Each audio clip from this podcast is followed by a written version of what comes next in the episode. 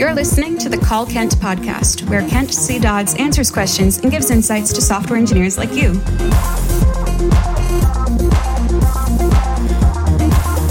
Now, let's hear the call.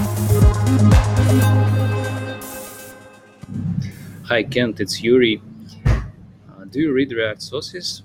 And why in the world uh, one should do this? And how to learn to read React sources and where to start? Thank you very much.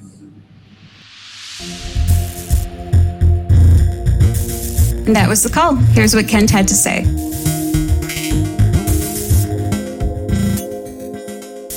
Hey, Yuri, thanks for the question. Um, I actually don't really read React source code very often. Um, I did earlier, um, uh, like a couple of years ago.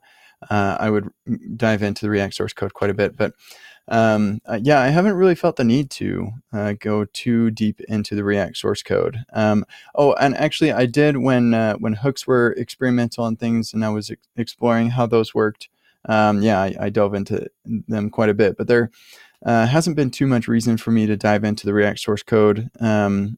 Uh, like when, when I was doing AngularJS, I actually um, took the debugger into the AngularJS source code a lot. Um, but uh, React seems to behave as expected for me, and so I don't find myself needing to uh, to dive into the React source code very much. But I'm guessing that you're uh, looking, you know, you asked, you know, how to start and read and understand, and so what I would suggest is if there's a particular feature of React that you're interested in understanding, then um, see where that feature, um, um, whether like where that feature calls into your code or where you call into the feature code. So, like if you want to understand how use state works, uh, then that would be where you're calling use state.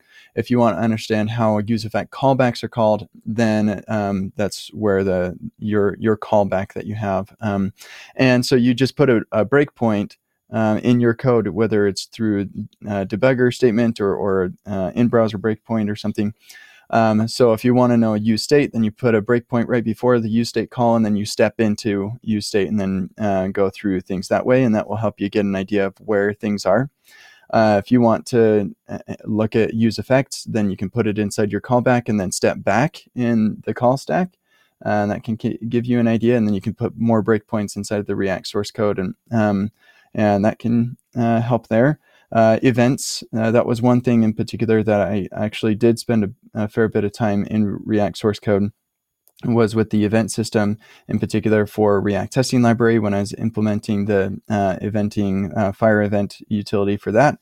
Um, and so I just put a breakpoint inside of the event handler and then step back um, in the um, in the call stack and learn plenty from doing that. Um, and then one, once you have like uh, oriented yourself around the React source code by stepping through it like that and following the the code flow, then it, it can be a little bit easier to go into the repo and understand um, the pieces um, that like are things that are going on. I very rarely um, would take um, a UI library, like a, a, really big UI library like React, and just go to the source code um, on GitHub uh, immediately. It's it's normally a lot easier to step through it with a debugger. I actually did that with XState uh, as well, um, so it's not just UI libraries and things. So anyway, that's how I uh, learn uh, different code bases, I actually step through it with a debugger, and I hope that is helpful to you too. This has been the Call Kent podcast. Learn more about Kent at kentcdodds.com and get your own questions answered at kentcdodds.com slash calls.